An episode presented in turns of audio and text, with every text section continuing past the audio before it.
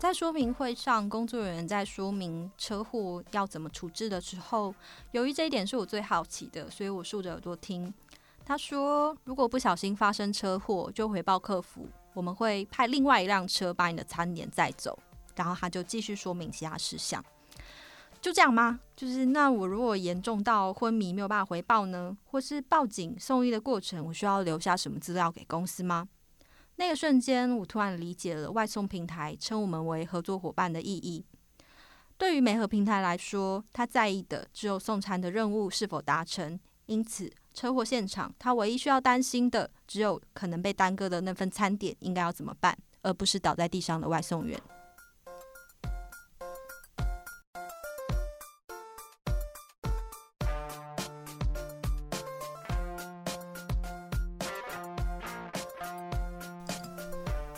好饿，来叫个外送好了。十月份国庆年假前后三天发生两起外送员死亡车祸，让用餐时间满街流窜的外送员权益问题，从马路上随处可见的身影，在大众眼前渐渐清晰了起来。但他们到底是谁？又为何成为外送员？自称伙伴的媒合平台业者又为了他们做什么？让我们一起听听 Reader 的最新报道。记者来当外送员，开箱美食外送秘辛，告诉我们吧。先欢迎写这篇外送秘辛的资料记者李幼如。Hello，我是幼如。那幼如可以也帮我跟大家介绍一下 Reader 给还不知道 Reader 的听众朋友吗？嗯，好。呃，Reader 是呃镜周刊旗下的一个子品牌。然后我们是专做资料新闻的一个平台，这样子。我现在是 Reader 的记者，然后兼呃数位专题的制作人，然后主要就是负责内容的统筹这样子。嗯，那为什么一开始会想到要做外送员这个专题呢？呃，其实因为我自己就是外送的。就是重度使用者这样，对。然后那个时候，其实因为我呃原本我我们原本要做一个有关于垃圾的专题，然后那时候我还发下就是就是豪豪怨说我要就是要透过记者自己的垃圾减量，然后来看看就是垃圾减量有多难。然后但那时候我又就是迷上了叫外送，然后我就瞬间发现，哎，就是垃圾减量跟就是呃就是 叫外送这两件事情其实非常的冲突，因为你叫一次外送就会。多了非常非常非常多的垃圾，然后那个时候的就是环保政策，其实叫大家要就是不要用吸管或者不要用外带餐具，不要用塑胶袋。其实这些政策下来之后，其实呃外带的垃圾减了很多，但是我会我就发现其实外送越来越蓬勃，那垃圾量其实也变蛮多的嘛。然后那时候就是因为这样的一个契机，就是除了乐色以外，就是我本身也是呃外送的重度使用者，就很想知道说，诶，那这个产业到底在干嘛？这样子，嗯，这个专题到当时做了多久啊？因为，因为这个专题应该是横跨后来国庆年假那两起车祸之间吧？呃，对，呃，因为就是起心动念其实已经是一年前了，对，然后因为过程中我就是一直。有在做一些其他小的题目，然后就是还包括就是我自己组内的工作，包括编辑或是其他专利的协调，所以就是我是在呃下班的时间去做外送员，或是有一些是在上班时间去做，所以陆陆续续其实做了呃就实际执行的时间有半年啦，但真的去外送的时间大概有一个月这样子。你一开始其实就是希望可以了解可能他们的。呃，他们的立场或者是他们的感受，所以一开始才会投入进去嘛。就是为什么那个时候会想要直接决定去当外送员？呃，这其实跟我自己的采访习惯有关吧，因为我其实呃，举之前的夹娃娃专题为例，就是除了采访以外，我其实会想要跟着他们一起去做一些事，就是例如说我在采访玩家的时候，我会想要跟他们一起去夹娃娃；我在采访就是呃夹娃娃机的呃台主的时候，我会想要跟他们一起去呃就是补货，或是看他们怎么夹娃娃之类的。就是虽然夹就是。我那时候在采访的时候，可能我跟着一个台主去补货，然后他只花了我十分钟时间，但车程可能来回一两个小时，但我还是觉得很值得。就是说，有些事情其实是你在访问的时候感受不到的。就是我我想要知道他们在夹娃娃的时候会。就是有什么样的表情，他们是怎么完成这件事的，这些东西你都必须要透过观察才才有办法得到。就是不是说你问他说，哎，你夹娃娃的时候有什么样的心情，他可能会愣住，想说，嗯，就是这是什么问题这样子。对，所以这比较是我的一个采访的习惯，就是我会想要去体验，呃，想要去知道他们。呃，经历了什么？就是当下在当下的除了说话之以外的感受，这样子。对，那嗯、我刚刚有提到我自己是一个重度的外送使用者，那就是当那时候很多外送员就是送送东西来我家的时候，我就发现，诶，这好像要跟他们搭话，就并不是一件非常容易的事情，因为他们都很忙，对，然后。他们可能也会觉得很奇怪，欸，就是为什么我的客人突然就是想要访问我或什么的，就觉得要透过这样的方式去访问外送员，好像并不是一件很容易的事。对，然后再加上好，我我当然也可以就是透过一些方式去得到就是这些外送员的受访者，然后去访问他们，但是想到要就是要跟着他们一起工作，就觉得。很难吧？就是我难道我要骑车在他旁边吗？就是就是搭他不太容易，也很危险。那最后就是说，因为呃，我那时候就是看到就是外送平台的招募广告，然后就说哎，谁都可以去，然后下班可以兼职做自己的老板这一类的标语。那我就想说，哎，那不然我就自己去试试看好了，这样。哦，理解。那。在这些采访过程中，你发现的问题，要不要先也帮还没有读过这篇报道的听众介绍一下你们这次发现的东西？嗯，呃，我觉得其实中间最大的问题，其实还是外送员的身份问题嘛。就是说，当外送平台视他们为一个合作伙伴，那在劳动关系上，他其实就是只是一个签约的劳工，那他就不会像我们一般就是被公司任用这样子，会有劳健保，然后会。呃，保障你的很多东西，例如说，你因为职业受到伤害的时候，你可能在休养期间还可以得到，就是呃，你薪资几成的补助，这样子，就是这些保障都是没有的。对，那呃，我觉得其实最大的问题是，我访问到了很多外送员，其实都会觉得，嗯，因因为有高薪，就是薪水很高，所以他们其实比较不在乎这些保障。但我其实自己觉得最大的问题，其实是，嗯。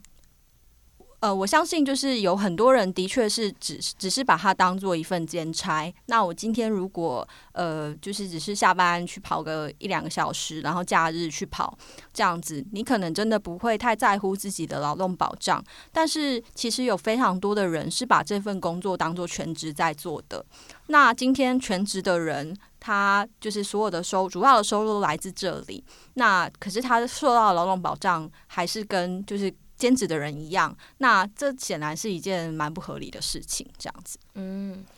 就像前阵子劳动部也有发出说，他认为，呃，像很多家除了护送以外，很多家 f o o p a n d a、Uber E 应该是呃雇佣，而不是承揽嘛。那先撇除这种很法律的定义的话，你自己在。嗯、做外送员的这段时间里，你自己认为，不管是外送员到底跟这个平台关系是什么，或者是你接受到的是什么，或者是他们是怎么样跟你们达成他们所谓的那个外送平台的伙伴这个关系的？嗯、其实就是这些外送平台，他们会很主打一件事情，就是你可以当自己的老板。就是你就是可以自己选择上线时间啊，然后你自己跑累了就下线，就是你跑多少就赚多少，他们会很主张这件事情。但是其实就是去说明会现场的时候，就会发现其实不太是这么一回事，就是包括就是呃。你当然可以选择你想要接的订单，就是你可以选择到底要不要接。但是你如果拒接的话，是会被惩罚的，就是包括你会拿不到呃当周的奖励，就是你的收入会因此而减少。然后或者是说你去呃，你一定要就是背着这个品牌的保温袋。那如果没有，就是如果不符合规定，例如甚至有些平台还会要求要穿制服，这些都是就是我觉得。呃，实际上其实是有一个，就是虽然我没有一个真正的管理者，就是，但是其实就是你你你无形中必须要呃遵守很多这个平台的规定，这样子。对，那呃，甚至像熊猫，它其实还有一个小队长的的机制，就是他会派单给你。那那个就这就这个形式就真的比较像是。呃所谓的雇佣关系这样子。对，那呃我不知道大家就是会会不会有点模糊，但我可以举一个例子是，就是被呃认定为承揽关系的户户送，他们跟外送员的关系是真的是比较符合承揽关系，就是说我今天派。单给外送员，外送员可以自由选择要不要接。他如果不接，他也不会受到惩罚。对，然后呃，他们会有制服，但是你要不要穿制服是是是，就是随便是你的决定这样子。那他们会排班，但是如果你不去上班的话，也不会怎么样。对，这个就比较真的符比较符合陈兰的定义，就是说我跟就是我得到这份工作，然后我要怎么完成这份工作，其实是呃，就是他他只重结果啦，我只要。完成这份工作就好。那我是怎么完成的？我是不是要交给别人完成？这些其实雇主都不应该管，不然他就会有所谓的从属性跟指挥性，那他就应该是雇佣关系这样子。嗯，理解。那呃，像你的话，是因为第一次你的采访习惯，那你也想要跟着他们做做看。那你所观察到，或是其实你们也有做问卷，大家都是因为什么，所以才想要去做外送员的？呃，一个当然就是经济考量，就是说这份工作其实蛮。就是蛮好赚的，呃，应应该说它好赚，是因为他的工作其实相对简单，就是你只要就是去餐厅取餐，然后送到客户面前就好了。那我又访问到很多人，他们其实是呃，一个是爱骑车，一个是爱自由。就是爱骑车，就是他他工作可以就是就是一直骑车嘛。那爱自由就是他其实不需要。受到就是不用跟同事相处，然后不用听老板脸色，然后还不用就是你知道，因为其实，在公司上班有时候会有一些回家作业啊，你下班还要还要还要做一些事情之类的。那这份工作就是不用，然后你就是做多少就赚多少。我觉得这是这份工作最吸引人的地方。嗯，呃，我我们透过这次的问卷，我们大概收到一百三十九个外送员的回复，然后。嗯，主要二十二岁到四十岁是外送员年龄的大宗，但是有蛮多是学生兼职的这样子。对，然后呃，业者提供的资料也大概是这个区间这样。嗯，那除此之外，大家去做外送员，大家担心的事情是什么，或是大家会考虑到什么事情？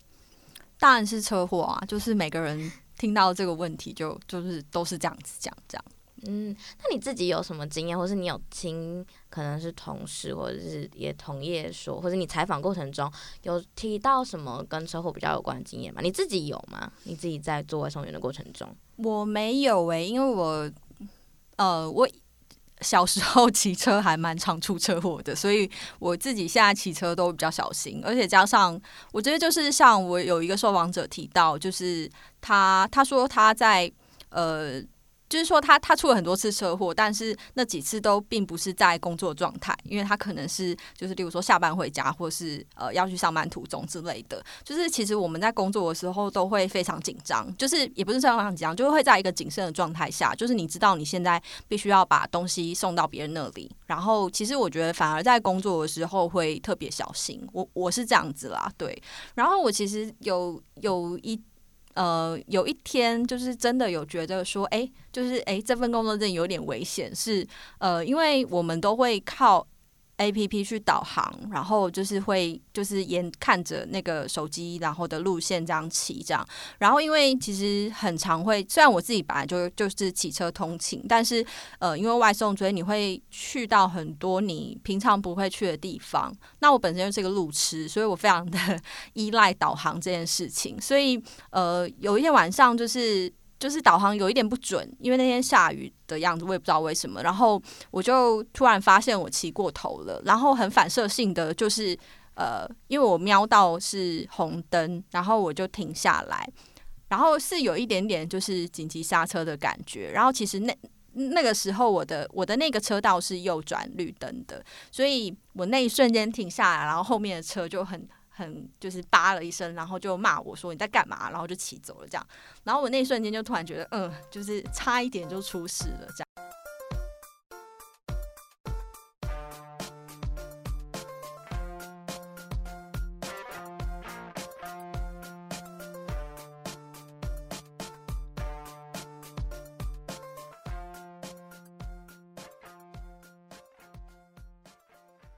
我其实有在报道里面看到你有说，蛮多外送平台或是蛮多外送员其实是有一个时间性的，就是他们会为了抢快，所以很可能会很容易发生车祸等等的。你自己采访过程中对这件事的了解是什么？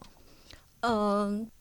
我觉得他们抢快是非常有道理的，是因为这其实就真的跟收入有关。这样子，就是因为假设你可，假如说你一个小时可以很顺利的，就是例如说你骑快一点，或是你很顺利的没有碰到任何的问题，然后你一个小时多跑一张单，你就是多多一张单的钱。对，所以他们就是会真的很在意时间，或是会很在意客人拖到你的时间这样子。对，那我觉得有一个比较呃过分的是，其实像呃。空腹熊猫他们是有一个警铃，就是他们会在就是订单，因为他们会有一个订单的时间，这样子就是呃预计完成的时间。那如果外送员超过这个时间的话，他就会有非常就是尖锐的警铃声。那其实外送员他们就是为了方便，因为有时候常常要打电话跟客人联络，所以他们都会带蓝牙耳机，所以。那个外送员就跟我形容说，就是你骑骑骑骑到一半，然后就会有非常尖锐的声音，然后就就是就是从耳机冒出来这样子。那你你可以想象，就是虽然是可以按掉，但是你在骑车过程中你也没办法按掉，而且你就是会突然吓到。对，所以他们就会说，这其实是非常精神，会让人非常精神紧绷的。而且我就觉得，呃，外送员他就处在平台店家跟客人之间，可是他是最没有话语权的一个人吧。那大家就是你访问到的那些外送员是怎么看待这件事的？就是他可能面对客人、面对餐厅跟面对平台，他其实都是被使唤或者是必须要去做某些事情的人。他们怎么去看待自己的权益，或者是他们怎么去看待自己很小的这个立场或身份？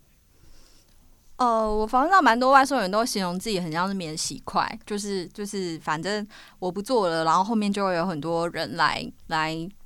就是取代它这样子，对，呃，我之前看有关就是零工经济的书的时候，也发现就是呃，常常他们会我我意思说提供服务，不管是就是外送平台，或者是常常在做就是在做零工经济的这种呃。雇主他们都会用一个方式，就是他们会让你看到有非常多人抢着要这份工作，有非常多人排队要这份工作，然后就会营造一种感觉，就是说，呃，反正你不做了，后面还有很多人等着取代你。对，所以其实对他们来说，就是我觉得有一个很不公平的地方，就是其实你评价是没有办法反驳的，就是。客人评价你，然后就是说给你负评，可是没有任何一个就是回馈的机制，可以说这个评价不合理，或是这个评价怎么样？就是你你如果收到负评，就只能乖乖吞下这个负评这样子。对，但我觉得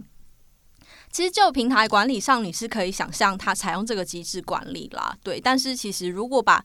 评价当成唯一的一种就是管理机制，我觉得其实真的是蛮不公平的。嗯，呃，目前平台应该要，或者是劳动部希望他们要负起的法律责任是什么？嗯，呃，从现在看起来，就是虽然报道里面有提到说，呃，劳动部跟现在目前最，呃，我觉得保障是最完善的台北市政府，他们。劳动部是表示说，呃，那个版本是他们的共识，但是就我目前看到，劳动部已经推出的做法，包括就是呃跟业者协调去，呃，就是呃，我们刚刚有提到，就是说会要求他们去改善一些，不要派一些不合理的单，或是呃减少这种就是要去呃催外送员赶快送的这些机制以外，呃，他们目前推出的只有就是去呃。推出了一个规则，然后让，总之就是简而言之是，就是说让呃，去更容易或是更更实际的去确认，就是我们的关系到底是雇佣还是承揽。对，但我其实觉得这样的做法是很奇怪的，就是说。呃，你你如果更明确的去定义什么是雇佣，什么是承揽，那不是就是等于是给平台一个 SOP 说，哦，我只要做到这样子，我就是承揽关系，这样就是等于是就是你可以想象平台可能都会想尽办法让自己保持是呃跟呃，就是不要负那么多责任嘛。那你今天等于包括老检的结果，就是说，呃，户户送是承揽，那所有的平台以后就都跟户户送一样，不就好了吗？对，所以其实呃，真的我觉得有比较有所作为，其实台北市政府他们就是推出了呃呃一个草案，就是直接去呃跳过这个雇佣跟承揽的身份争议，然后直接去要求呃，就是平台应该要给这些外送员。呃，适当的保障，包括是就是意外险，或是呃，就是要要求他们要保险这样子。对，那嗯、跟台北市劳动局有一样想法，大概就是立委林静怡，他之前跟公中孔少有呃召开一个公听会，那他们其实也是主张说，就是其实劳保是每个劳工最低限度的要求，那他们会希望用呃，例如说相关的法令去要求说呃。要成为平台业者的外送员之前，他都要有保险。那这个保险可以是就是他自己去工会保，然后或者是说平台帮他出这个公呃保险的钱。他他们是觉得就是不管这个钱是谁出，但是他一定都要有保险这样子。那他们就觉得说，如果去设定这个这个机制的话，它就会成为一种市场的平衡，就是说呃外送员可能会觉得，呃那我今天要保险，我赚的钱可能会比较少，那我可能就呃不会加入了。那平台可能就会觉得说，哎，那这样子我找不到外送员，那我可能就必须要给外送员这样的福利，这样子。对，他们是希望透过有有这样的机制，可以去，呃，总之就是去要求平台多负一点责任，这样子。嗯，理解。那呃，嗯，也帮大家讲一下那个，因为北市府推的那个协议本身有什么法律效益，或者是其他平台有没有因为那个是协议吧？因为那个它自治条例，自治条例，所以那些平台目前已经有就是相对应的动作嘛，去符合那一个条。呃，还没有，因为这个自治条例它是呃目前只在呃台北市政府的市政会议通过，那它还要等呃议会通过，它才才才能够成功立法。那如果就是议会顺利通过的话，那所有在台北市呃要营运的平台都必须要符合这个规则，这样子，对。嗯你们那时候在设想这个专题的时候，你们对于数据的期许，或是你们会希望拿什么样的数据来说什么样子的故事或者是内容？嗯，呃，因为我们是做资料新闻团队嘛，所以就是资料当然是这一个呃专题最重要的事情。但是就是我我我觉得这个专题有点在颠覆这个想象，就是说，其实资料并不是只是。呃，单纯的统计数据而已。对，就是我其实认为，就是我实际去做田野的这份东西，这个经验也算是数据的，也算资料的一种。对，因为在呃前期我们可能在规划的时候就有就有想到，因为呃平台可能不会去透露，不会愿意去透露对他不利的数据。那就像我们去问他全职兼职的比例，他也不不太愿意，他也不会愿意回答。那在这样的情况下，我们要怎么去呃？做这一个数据新闻，对，所以当一个就是我自己挑下田野，那我们觉得说，哎，这个经验它其实也是资料的一种，对。那第二个就是呃，就是奖励的部分，因为我我在事前呃采访的时候就有听到很多，就是外送员会，包括就是靠北粉丝页上面很常会讲说，哎，奖励制度又改了这样。然后我也就是发现还蛮有趣的，就是哎每每个就是每一段期间的奖励都不太一样。那我那时候就会好奇说，哎，那呃就是到底。就是这个奖励，他们是怎么透过这个奖励去去，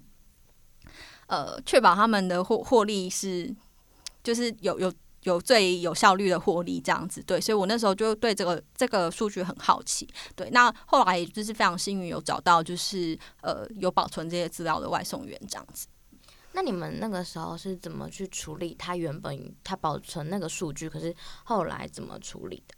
呃，这个资料它其实原本就是一张一张的截图，就是外送员他就是因为因为平台会告诉你，就是说，哎，我们这个这这个月的奖励是怎么算嘛？那它就是一张截图这样子，对，所以我就是把它就是呃，就是输入电脑之后，就是有点像是说一个计算薪资的规则这样子，就是我跑几单，然后拿到多少钱这样。然后因为我们就有发现说，呃，当然你。的就是每跑多少单的状况是不一样的，对，所以我就有去问说，哎，像你们平常就是大概会跑几单？那他们就呃，我们一般全职应该是用呃一天四十八单，就是当做呃基准。那其实一天四十八单已经很惊了，就是尤其是可能以前还好，可是尤其是现在，因为外送员变多了，所以其实你呃，就是那个单量会被平均掉，所以就是你每每个人收到的单其实是越来越少的。所以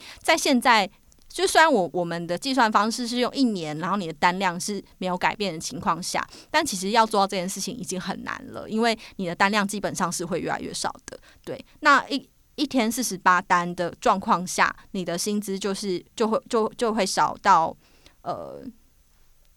两两千，月薪就会少到两千多。然后，哎、其实不止，是指是三月一号改制这这个期间少掉两千多。那其实实际上好像整整个少掉的是一万多元这样子。对，那呃所谓的很拼的全职跟神人等级的全职，就是是呃。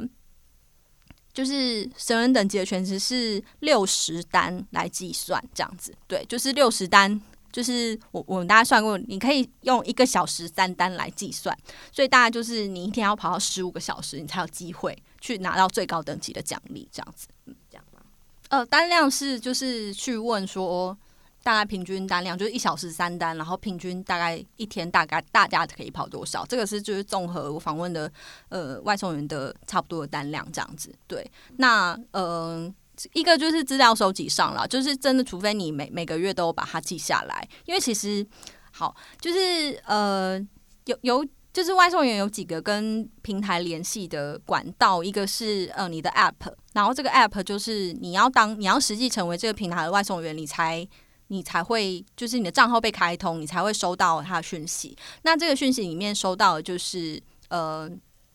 就是就是你你要去哪里工作嘛，派单跟呃你的奖励，就是说包括例如说。雨天加成就是现，或者是说现在其实哪一个区域有加成，这个东西都是在 App 里面才看得到。对，那另外一个就是呃 Line，就是它每每一个区域的司机会有一个 Line 的群组，那这个 Line 是相对公开的，就是我其实也可以去加入台北市 Uber E、台北市呃 f o o Panda 的群组，但是就是这个群组里面的资讯是相对公开的，但是他就不会把就是这种。就是重要的东西放在这里，对，所以其实你基本上必须要直接跟外送员要，而且这个外送员他要呃真的有每个月或是每半每两礼拜，甚至像 Uber E 它是一个礼拜计算一次，对，所以他必须要把所有的资料都保存下来，我们才有机会真的去看到，就是好那这一年来到底有什么改变这样。对，嗯，你们那时候发想的时候，其实你们的切入角度是什么？除了你。呃，去采访以后发现的奖金制对于外送员的影响以外，你们那时候还有什么？你们那个时候特别想要来做这个东西，想要了解或者想要梳理清楚的呃问题吗？呃，这个问题蛮大的，就是其实当时候我的意思说，我们当时候的议题声音就是蛮大，就是我其实就是就是我没有特定想要去知道什么，对，就是我觉得这是。我做这些题目的呃一个，这应该也算是一个切入点吧。就是说，因为我觉得很多人在认识这些新的事情的时候，都常常会用一种揭弊的手法，就包括像夹娃娃机，他们最初就是很常会被爆什么赌博啊，或者是说呃里面的产品不违法。当然，这些事情也是必须要被关注的。那像外送员也是嘛，就是就是很多人就会呃车祸啊，或者说很很专注在他的就是承揽就是雇佣关系。但我这些事情当然很重要，可是我意思是说，当你是从这样子负面的角度去认识这一个产业的时候，其实就会会就是会很。呃，就是等于是戴上一个有色眼镜嘛。对，那我其实要去了解这些事情的初衷，其实很简单，就是我好奇，然后我好奇这个运这个世界是怎么运作的，就是这些外送员他们到底哎为什么想来，然后就是这个外这个产业到底会给台湾带来带来什么样的改变之类的，就是很抱抱持这样很单纯心态，就是想要了解哎这到底是怎么一回事，就这样子而已。嗯，理解。好，那又如最后帮我们介绍一下这次的报道，然后帮我跟听众朋友宣传一下，让大家去看那个报道。我觉得那个报道真的蛮好看，因为有，因为除了一些我们可能有听过但不懂的词汇以外，又如其实用了蛮多自己的经历，然后用他的文字去把这些东西说出来。然后你在读报道的过程中，会觉得你好像也一起去当外送员了。那又如帮最后帮大家广告一下。这个专题是呃，我自己就是在这半年的时间里面，然后透过一些零碎的时间，实际去当外送员的一个体验。对，那我自己在撰写的时候，其实会。呃，这篇文章我其实写的非常久，就是包括当然就是除了我自己的经验以外，我还采访了超过十位外送员，然后跟他们了解，就是他们到底为什么想要做这些事情，然后去弄懂这些法律的词汇，然后包括因为它其实是一个正在进行的事件，就是因为呃国庆连假外送员车祸之后，呃政府也动起来，想要去有一些对这个行业有一些规管，那就是。它其实非常不容易，就是因为它是一个正在进行的事件，这样对。然后我在写的时候，其实非常就是我写的非常久，因为我很害怕这篇报道会变得很自溺。对，就是我我觉得就是我我去我我自己去呃体验这些事情是这件事情，当然是一个新的角度，但是。呃，我觉得最更重要的是这些外送员他们为什么成为外送员？对，因为我觉得这是我永远都没有办法体验的。对，然后对，最后我我觉得我自己交出一个我自己还算满意的作品，那也希望大家喜欢。这样，好，那大家还是可以去呃镜好听的网站，或者去 Google Podcast 或者是 iTunes、Spotify 搜寻镜好听，就可以听到我们的节目。谢谢大家。